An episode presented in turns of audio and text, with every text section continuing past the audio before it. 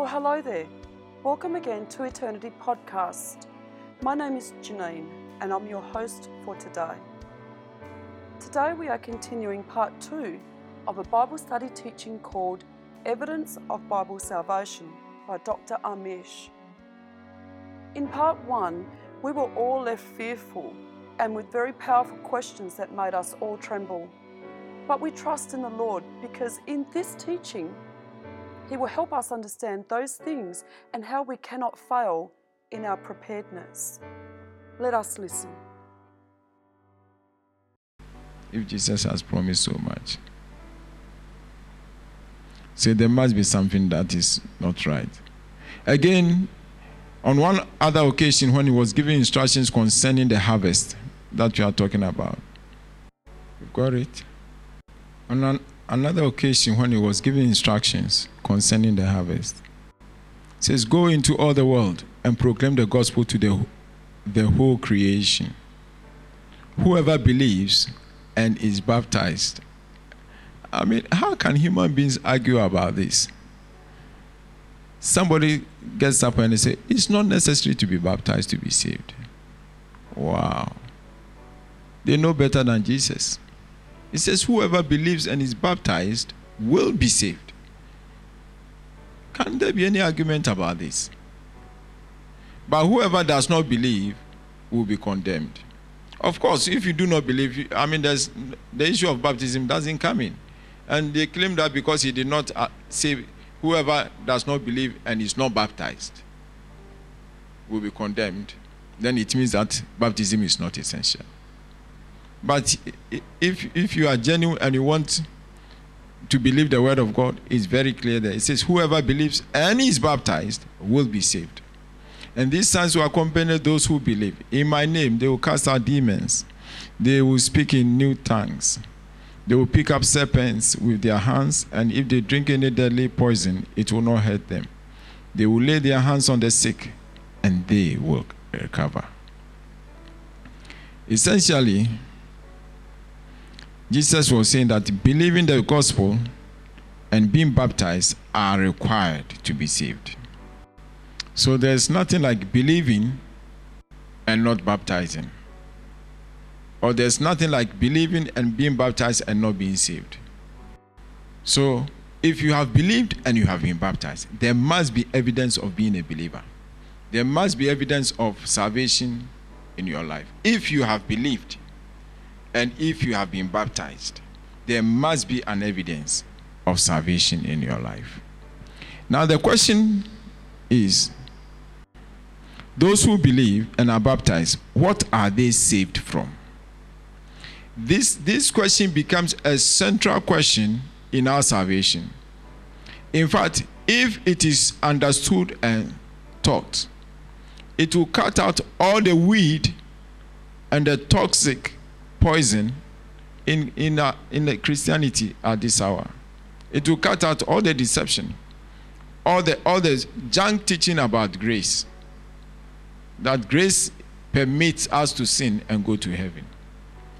The Bible says, if you look critically at the Bible, we are saved from what? The guilt, the power, and the penalty of sin. So, so if someone says, I am a believer, then such a person has been saved from the power of sin, from the guilt of sin, and from the future penalty of sin. We will not go into that today, but when you talk about salvation, this is what has happened. Salvation means that saved. Saved from what? Saved from sin. What are the dimensions of sin? The power of sin, the guilt of sin, and the future penalty of sin. So if we have been saved, if we are believers, why then are we not saved? Or why then do, do we find sin in the body of Christ? Or why then do we find sin with some Christians? And, and, and for us, the essential thing now is that, well, I must move away. I must separate from sin completely if I want to be saved. So we can know It's not the size of your church. It's not what you believe, how, how loud you shout in your prayers or in your prophecies, but whether there is evidence of salvation from the power of sin, the guilt of sin, and the penalty of sin. If there is still sin in the Bible says, for this purpose the Son of God was revealed to destroy the works of the devil, which is to destroy the works of sin. The Bible says that whoever is, is born of God does not sin because the seed of God remains in him. It says, Those who sin are the children of the devil. So, how can a Christian sin? How can a Christian sin? Because the power of sin has been destroyed in our lives. That is that when we talk about salvation. In fact, if you look at salvation, it is all about sin. If you look about eternal life, the only thing that can take eternal life from a human being is sin. The only thing that can take a, a, human being into everlasting destruction is sin. So Jesus came to deal with the issue of sin in our lives. And our attitude towards sin is critical to our eternal salvation. And so you can see that we must understand what is sin and what is not sin. Different shades of sin, different forms of sin, we must understand them because we must, we must guard ourselves against that. So, what is the evidence that someone is saved? What guilt does is that when someone is guilty, it makes a person hostile against God or towards God. But when there is salvation from the guilt of sin, there's reconciliation to God. You can see that the person does not question or challenge the word of God. The person is no longer hostile to God and His Word. The Bible says that before we were saved, we were enemies of God. We hated Him. In fact, so much so that when Jesus came to save us, we killed Him. Because we hated Him. We hated God. He healed the sick, He raised the dead, He fed people who were hungry, He preached the good news, He showed us the way to the kingdom of heaven. So, what wrong did He do? that we should kill him. Because he is God, we hated him. That is the effect of sin. The effect of sin. Those who are free from the guilt of sin, they delight to walk in obedience. Their desire is to please the Lord. So, why then are people kicking against the issue of obedience? You talk about obedience, there are pastors who will tell you that that is legalistic. That is works. There's liberty in Christ. Wow. Wow. Wow. If you are saved from the power of sin, we do not yield to the evil desires of the flesh to sin. We do not love sin anymore. Sin is no longer sweet. We are not attracted to or desire the things of the world. And again, when we talk about the things that defile the world, the flesh, the tongue, and false prophets, and, and sinful Christians, deception. When someone is saved from the power of sin, they are no longer slaves to sin. They are able not to sin. So slaves are not able not to sin. But those who have been delivered are able not to sin. So it becomes a matter of the will, not of ability. So if you will, you will not sin. You are able not to sin. Yes. Slaves are not able not to sin. They are under compulsion. So they, they are slaves of the devil, they are slaves of sin, so they must sin. But if someone is delivered from the power of sin, they hate sin. They cannot stand sin. They will not excuse sin. They do not justify sin. So eh, it, this is a good opportunity for us to check our lives. You know, when I'm called out for doing something that is wrong, do I justify it? Do I do I defend myself? Do I excuse myself? It means that if I do that, I love the sin. I'm trying to protect that sin. But if you have been delivered from the power of sin, yes, maybe for some time you may slip into sin, but you are quick to get out. You are quick to repent. You do not justify it, you do not excuse it. That means that you have been delivered, you have been saved from the power of sin. So then the question is why then do some Christians consider doing the things of the world liberty in Christ? And then they put in Christ also there. They think that if, if they dress the way they want, they entertain themselves the way they want, then they have liberty. That is liberty in Christ. There's no restriction in Christ. Wow. Obviously, they have not heard of the narrow way. And as we said before, when we talk about holiness or obedience to God's word, they consider it legalistic. They call you names. They say you are a cult. You are deceived. You are in deception. You are being legalistic. You are being in bondage. But the whole definition, in fact, the very definition of salvation means that we have been we have been set free from the power of sin that we may live in obedience and in holiness. That is, that, that, that is salvation. I mean, unless you are talking about something else. But if you are talking about salvation, is being delivered from the power of sin, from the guilt of sin. That is what the blood of Jesus does for us. So, how then can someone who has been delivered from sin enjoy sin and call it liberty? And call holiness and righteousness, which Christ Jesus purchased for us or gave to us at such a cost to himself, you call it bondage.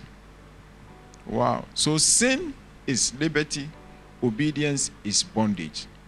So you see the dif- you see the difference between Christians. So for the saved person, obedience is liberty and sin is bondage. For the unsaved Christian, sin is liberty and obedience is bondage.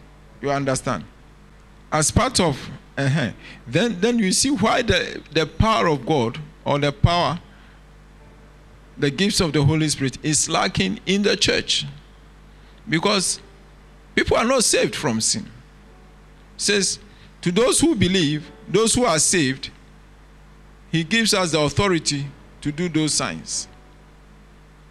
So if the signs are not present, then there's something about the believe. The authority to do those signs is part of our salvation. The Bible says that he gave us the power to become the sons of God. Some version says the right. But the King James says that the power, there's, there's a power associated with being a son of God or being a child of God. But that authority and that power is part of our salvation. It's part of our salvation. So much so that those, those who are not saved but somehow operate in those powers, Jesus says that he will tell them, Go away from me, I never knew you. So the key thing there is salvation. Salvation. The master's instruction. And he says, Proclaim as you go, saying, The kingdom of heaven is at hand. Heal the sick, raise the dead, cleanse lepers, cast out demons. You received without paying, give without pay. Acquire no gold or silver or copper for your belt. Now, you look at this one and you, you, you, you look at the prosperity preachers, then you wonder who sent them. You wonder who sent them. I'm not saying that pastors should be poor or should be beggars, but some of them have so many mansions. Some of them have so many aircrafts. What for? So many cars. And meanwhile, after all those things, the, the people they are looking after are not yet saved. Are not yet saved. The message is all about the kingdom of heaven. So, when you are born into this world, you are born into the kingdom of darkness. In fact, unless you accept Jesus Christ, you cannot enter into the kingdom of God. So, our default kingdom is the kingdom of darkness. And Jesus said that offer them the alternative kingdom. Open to them the gates of the kingdom of heaven. Invite them to enter. Ask them to renounce the other kingdom. And tell them the, king, the, gate to, the gate will not be open forever. It will soon be shut. it will soon shut. Tell them, says it is near, it is coming, it will not be long. The gate will soon be shut. The gates will be, soon be shut. So, people, after 2,000 years, the time has now come. And in our generation, the gate will be shut. The gate will be shut. In fact, the, the, during the conference in June, we hear from the Lord Himself how close we are. The gate is about to be shut. Matthew 10 8. Preaching the gospel includes healing the sick, raising the dead, cleansing lepers, and casting out demons. They are all part of the same command. You cannot preach the gospel and not cast out demons. The power needed in the conversion of a sinner is the same power that can raise the dead. So you see that we have a lot of work to do. We have a lot. The same, you see, if you believe, if you believe that when you preach the gospel, the word of God has the power to change a person, then you must also believe that when you pray for somebody, the same God has the power to heal the person. When it talks about healing, there's that particular aspect of healing that we are interested in in this discussion. Salvation includes healing the destructive effects of sin. Because if that does not happen, the people will still be under the power of the devil and sin. If the gospel does not allow us to cast out demons, then people will still be under the power of demons and sin. There will be no salvation. So there is no salvation without, without the power of God. So you can see that some people have been converted without the power of God. That is why they are still under the power of sin. That is why they are still not at this hour when the Messiah is coming. Even there are some Christians, you tell them about the rapture, they don't want to hear about it. And in fact, many people do not even know that it is that close. Wow. Wow. That is serious. When Jesus gave that command, he was essentially saying that when they come into the kingdom, clean them up and heal their wounds. Remove every trace or evidence of sin. The past must be truly gone and the new must be real. Wow. He was also saying the power to heal the sick has been given to us not because we are worthy, but it is for us to preach the gospel. Freely have we been given. We have received without paying, not because we could pay for it, not because we, we earned it, but it is necessary for the preaching of the gospel. We are warned not to use it to acquire wealth or for personal gain or benefit. We cannot sell or boast about the power of God cannot sell or boast about the power of God. So you can see that there are so many things that we can do that will undermine the power of God to clean us up, to save us, to heal us, and prepare us for the kingdom of God. So, so I, don't, I don't know, but I travel around, I, I engage with pastors, and some of them are just clueless. No idea about the coming kingdom of God. Totally ignorant, oblivious. You wonder what happened. May the Lord have mercy on us. In fact, you and I, we have a lot of work to do. In fact, if we, if we understand what we are talking about, every week we should bring somebody new. We should be able to tell somebody that time is over. Time is over. I've got three minutes.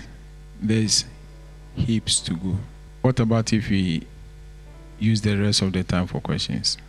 Maybe some other time we'll continue. Okay, any question, please? It's been full on, so maybe people need a few seconds to reflect, and then the questions will flow. Yes, uh, Janine.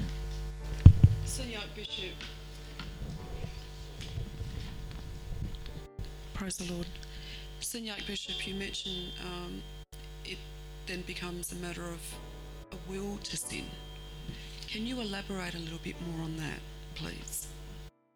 People, when God says that you are saved, it means that He has finished the work of sin in our lives. In fact, as I said yesterday, we were looking at. Can we open to First John chapter three? Okay, so somebody please read for us. Uh, First John chapter three, verse one, going down. So the question was, I said that it becomes a matter of the will because we then we have the ability not to sin. So when we sin, it's not because we are unable to help ourselves but to sin, but it's because we have decided that we want to sin. Yes, somebody please read it for. Behold, what manner of love the Father has bestowed on us that we should be called children of God. Therefore, the world does not know us because it did not know Him. Just Yes. verse 1? No, continue. But but but the key the key issue there is that we should be called the children of God.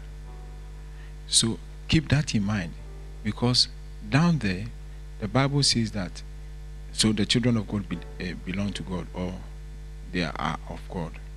Then he says that those who sin are of the devil. So is is making a point, he's establishing a point by differentiating between the children of God and the children of the devil. And the key differentiating point is sin. Therefore, the world does not know us because it did not know Him. Beloved, now we are children of God, and it has not yet been revealed what we shall be. But we know that when He is revealed, we shall be like Him, for we shall see Him as He is. And everyone who has this hope in Him purifies himself just as He is pure. Whoever commits sin also commits lawlessness, and sin is lawlessness. And we know that He was manifested to take away our sins, He was, he was manifested to take away. It says the reason why Jesus came is what we were talking about to save us from sin. To, to save us from the power of sin. And when we are talking about sin, there are three dimensions of sin the power, the guilt, and the future penalty. And Jesus has taken care of that for us.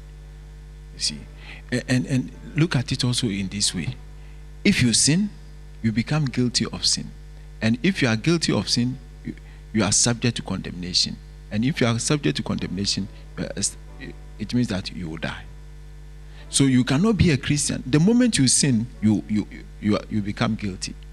You see. So in, in in saving us, the present power of sin that makes us sin is destroyed. It. Our future interaction with sin that makes us guilty of past sins, He has dealt with it by His blood. And because we are no longer guilty of sin in the rapture or in the in eternity, we will not be subject to the penalty of sin. But if we go back to sin, then we become guilty again. And if we do not repent, it doesn't matter whether we have received Christ Jesus or not. You sin, you are guilty before the Lord. That, that, that is the law of sin and death. So it's the reason why he was revealed, the reason why he came was to take away sin, to save us from sin. Okay, continue. and you know that He was manifested to take away our sins, and in Him there is no sin. Mm-hmm. What that means, in him there's no sin. It means that eh, those who are in him are the Christians, the believers, the born again. And says that if you are in him, you cannot sin. Whoever abides in Him does not sin. D- Did you hear that? Whoever abides in him. So, apart from believing in him, there is abiding in him. Abiding in him. In fact, that, that one is defined is, is defined in the book of John. What it means to abide in Christ. Do I continue? Okay. Uh, whoever abides in him does not sin. Whoever sins has neither seen him nor known him. Did you hear that? It says if you are in, in habitual sin or if you are in sin, then you have not. Can you imagine? You, you you you have believed in Christ Jesus, you have fallen into sin. So far as Jesus is concerned, you have never known him or seen him. You have never. Wow. So so if you sin, you have not been born again. That is what he's saying. Yes. Let no one deceive you. Mm-hmm. He who practices righteousness is righteous, just as he is righteous. Did you hear that? It says, Let no one deceive you. And he who practices righteousness is righteous, as he is righteous. So if, if you are in sin, of course, you are not practicing righteousness. He who sins is of the devil. D- did you hear that? did you hear that? Uh-huh. So so so you can see why uh, we cannot. Wow. Wow. The Bible is not mincing words. It says he, he who sins is what? Of the devil. Uh-huh. So so so you, you see why he started by uh, excuse me. Now you understand why he started by saying that behold what manner of love the Father has loved us. That we should be called the children of God. So we are of God. If you sin, you are of the devil. So if you are a child of God, you cannot sin. Continue. Mm-hmm. He who sins is of the devil, and the devil has sinned from the beginning. Mm-hmm. So, so what that means that it is the nature of the devil to sin, and it is the nature of the children of the devil to sin. Now, if you come to the other side, it is the nature of God to be righteous, and it is the nature of the children of God to be righteous. The Son of God was manifested that he might destroy the works of the devil. Did you see that? And that is sin. That is sin. It says he came purposely to destroy the power of sin, to take away the guilt of sin, and to save us from the penalty of sin yet to come. Mm-hmm. Mm-hmm. Whoever has been born of God does not sin, for his seed remains in him. Did you hear that? It says, Whoever has been born of God does not sin. So you can see, so when God says that someone is born again, this is one of the things he means. So there's nothing like a Christian who's going around telling lies about people. There's nothing like a Christian who's going about gossiping, slandering. There's nothing like a Christian who has a girlfriend, who has a boyfriend, you know? There's nothing like a Christian who is cheating other people for their money or whatever. There's nothing like that. It says, if you are born of God, you do not sin. If you are born of the devil, then you sin. For his seed remains in him. Uh-huh. So there is uh, essentially what that means is that the spirit of God is in you. Uh-huh. So, and you cannot sin. So, so can you wait? because you are born of God, the Spirit of God is in you. There is something of God that is in you that makes you hate sin. That makes you, in fact, not attracted to sin. That makes you not want to sin. But if you are of the devil, there is something of the devil in you that makes you enjoy sin. So, so, so the issue of sin now becomes the dis- differentiating factor between the children of God and the children of the devil. So you can, it says there is something in you that makes you not to sin. The seed of God abides in you, which means that the spirit in you does not sin. So for you to sin, you must override that principle or the seed of God that is in you. You must exercise your will to sin. Your nature or our nature is such that we don't like sin. The devil's nature and the, chil- the children of the devil, their nature is to sin. But the children of God, as we have just read, it says, if you are born of God, if you are a dog, you don't eat grass. If you are a cow, you don't eat bones. That is what it means. That is what it means. You will never, you will never see any cow attracted to a bone. Never. You will never see any dog attracted to grass. No. But you put a bone there with no meat on it, the dog will enjoy it for a long time.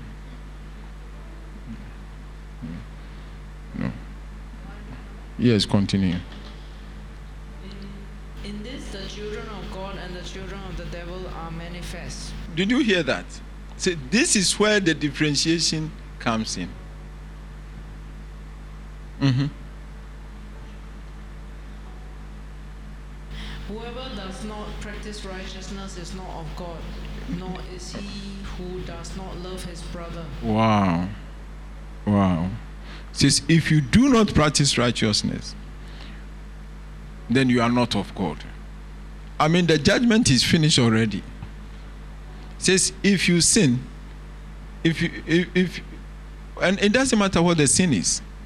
If you are sinning, you are not practicing righteousness. If you come angry, suki, whatever, complaining, grumbling, murmuring, whatever, you are not of God. Because you are not practicing righteousness. It's as simple, it's very clear, as clear as daylight. As clear as daylight. Is your question answered? So there is something in you that makes you able not to sin. So for you to sin, you must override that. You, you, you, you have to choose to sin. For us to be angry, for us to be, I mean, do any sin at all, we, in fact, we have been taken back to the time of Adam. Adam. We, we have to want to sin to sin. We have to want to reject the word of God to, to, to, to disobey. Wow. In fact, to, to be a Christian in the eyes of God is a serious thing. You you have been born again. You have been born again. Yes.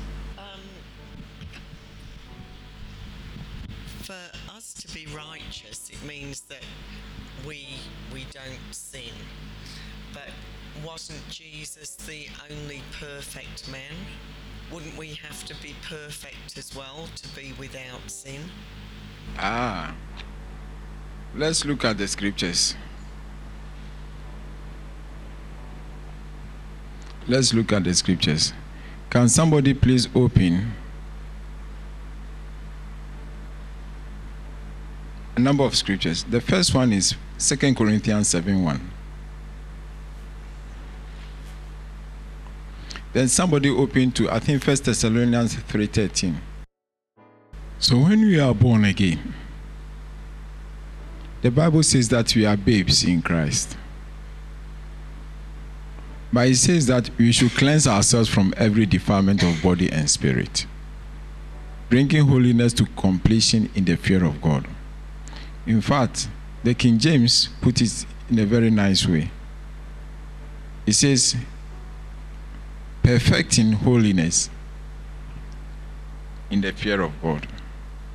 Essentially, what that means is that even holiness, there are grades. The thing is this if you have the righteousness of Christ, then you must be righteous. And the righteousness of Christ is perfect righteousness. You see, we have been taught.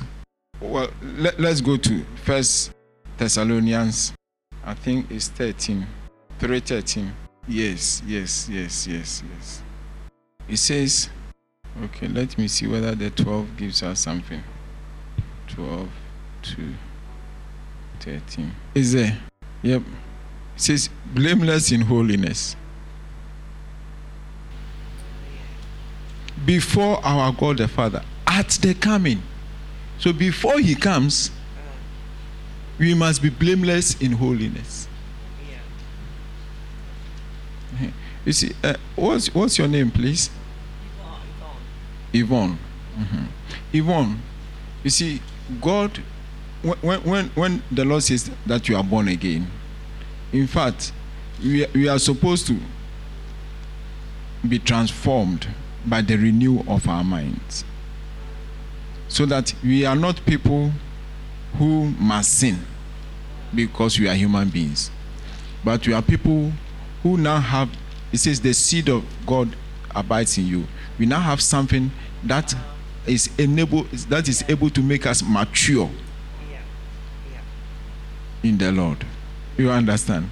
Yeah. uh And and that is what the teachings are supposed to do. Right. Uh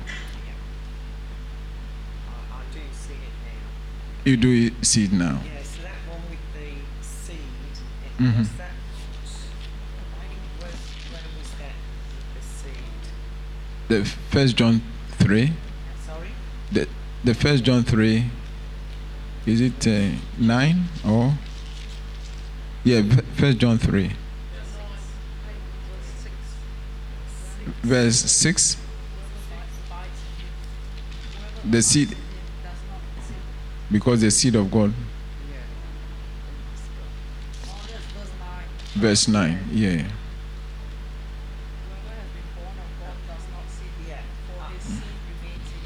Uh-huh. You see it now. Uh-huh. So, so it's, it's not we who are trying to be holy, but it's because God has given us the new birth. Mm-hmm. Yeah. So if you, if we are what God has made, then we are able not to sin. Mm-hmm.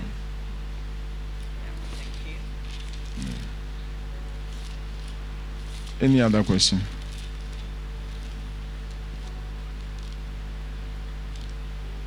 Yes. You had spoken about um, the eternal law and referring to there are two, two outcomes of sin. Mm. One being death of the guilty sinner, which mm. is the physical and spiritual, mm. and the death of an innocent substitute. Mm. What does the death of an innocent substitute mean, and what does that refer to? So, though we had sinned against God, God wanted to save us. But He cannot save us without punishing the sin. So, someone, must, in fact, for the sin that I've committed, there must be death. No two ways about it. Either I die for my sins or somebody dies for me. And the person who can die to save me must be innocent. Because it is the blood the, the Bible says that without the shedding of blood, there's no remission of sin. And that blood must be holy to save me. Uh-huh. It must be pure. Forgiveness of sin. Mm-hmm. So, sin must exact death. I mean, somebody, okay, sin brings death, period. So either I die for my sin or Jesus dies for my sin.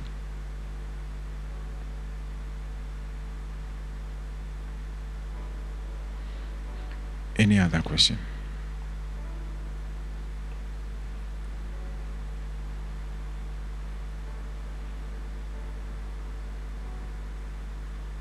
Okay.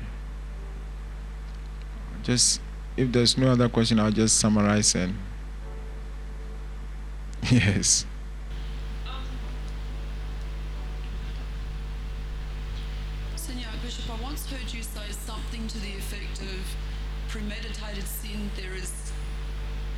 No. Oh yes, yes, yes, yes. If you can um, say a bit more about that as well. Let's go to the scriptures. Um. the Bible call it uh, in in some versions it call high-handedness. High-handedness. Um, wow, I'm just trying to, I'm just trying to remember. It was in the context of the atonement for sin, and it says that. Let me look for it.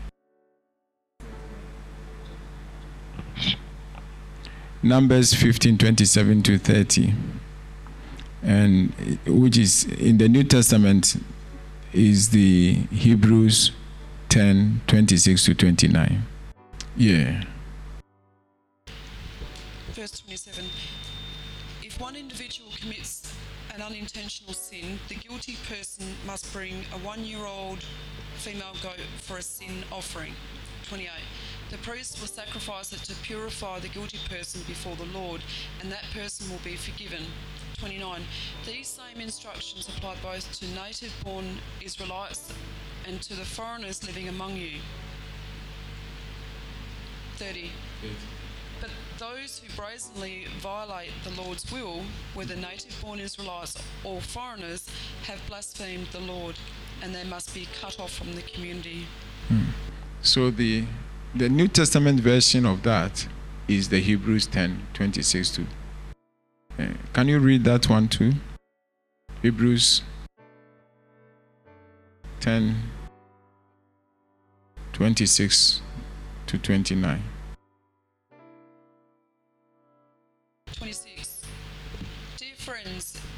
Deliberately continue sinning after we have received knowledge of the truth, there is no longer any sacrifice that will cover these sins. 27. There is only the terrible expectation of God's judgment and the raging fire that will consume his enemies.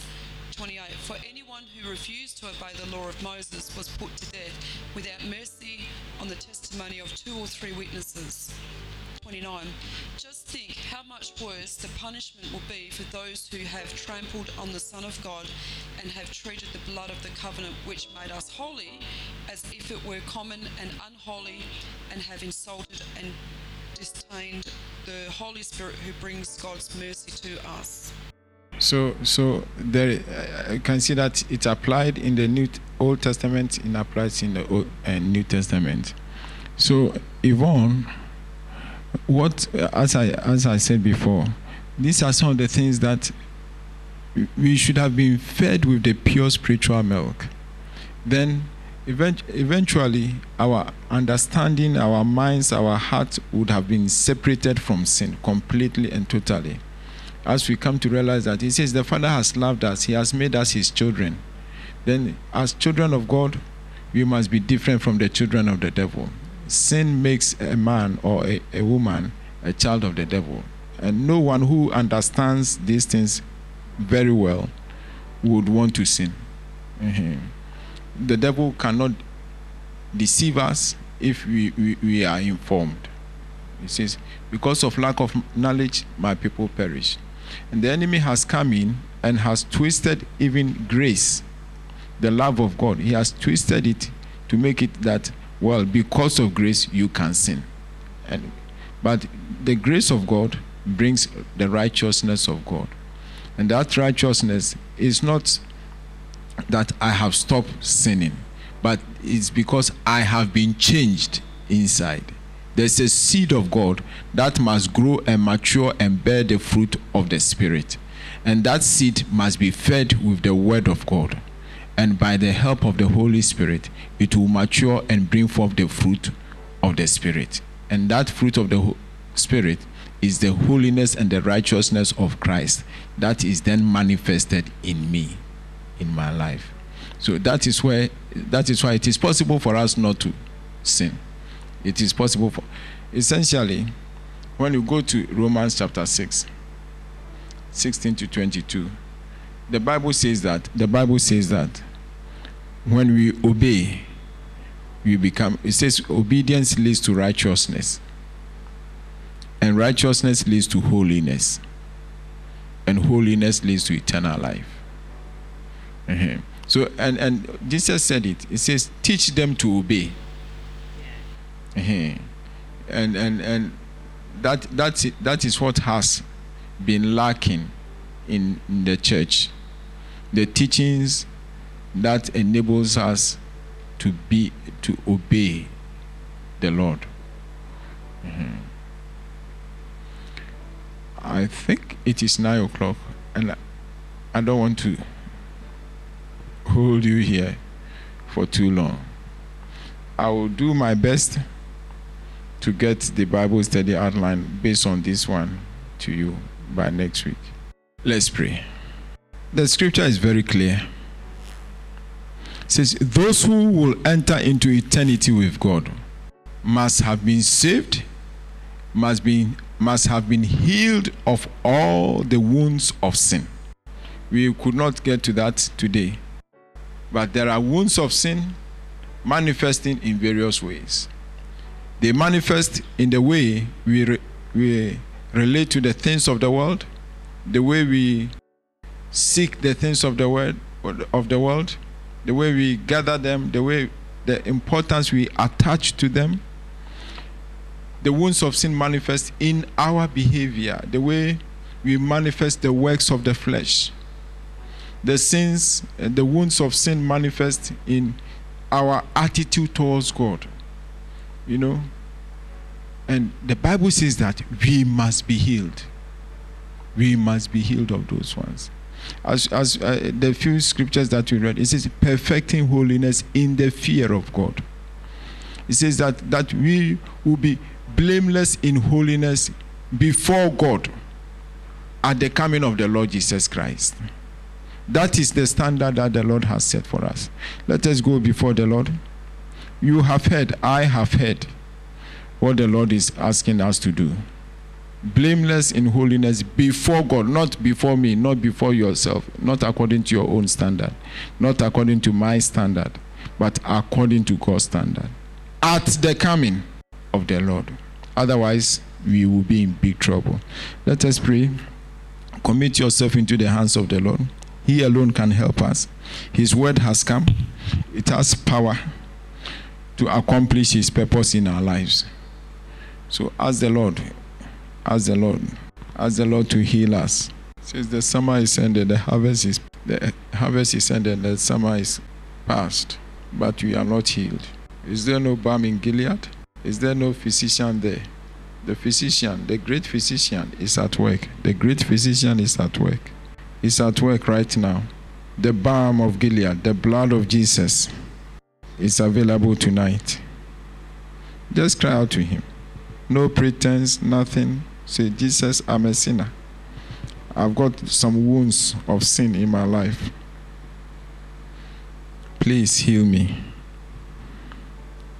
Please apply the balm, the balm of the cross, the blood that you shed for my sins. Please have mercy upon us, Lord. Mighty Father, we come to you. We have heard your word, and we fall short of your word because there must be no wound of sin in our lives at this hour. But Father, we take hope in your word that your word that has come has sufficient grace, sufficient power, sufficient enablement to cleanse us, to heal us, and to save us. We submit, Father, to your word, to every power and authority in your word. We submit to the spirit of your word. We submit, Father, to the grace that you have released in your word. And we ask this, Father, heal us, O Lord. You are our only healer. You are our only deliverer, our only savior. Have mercy upon us. Father, we have come to you, the living God.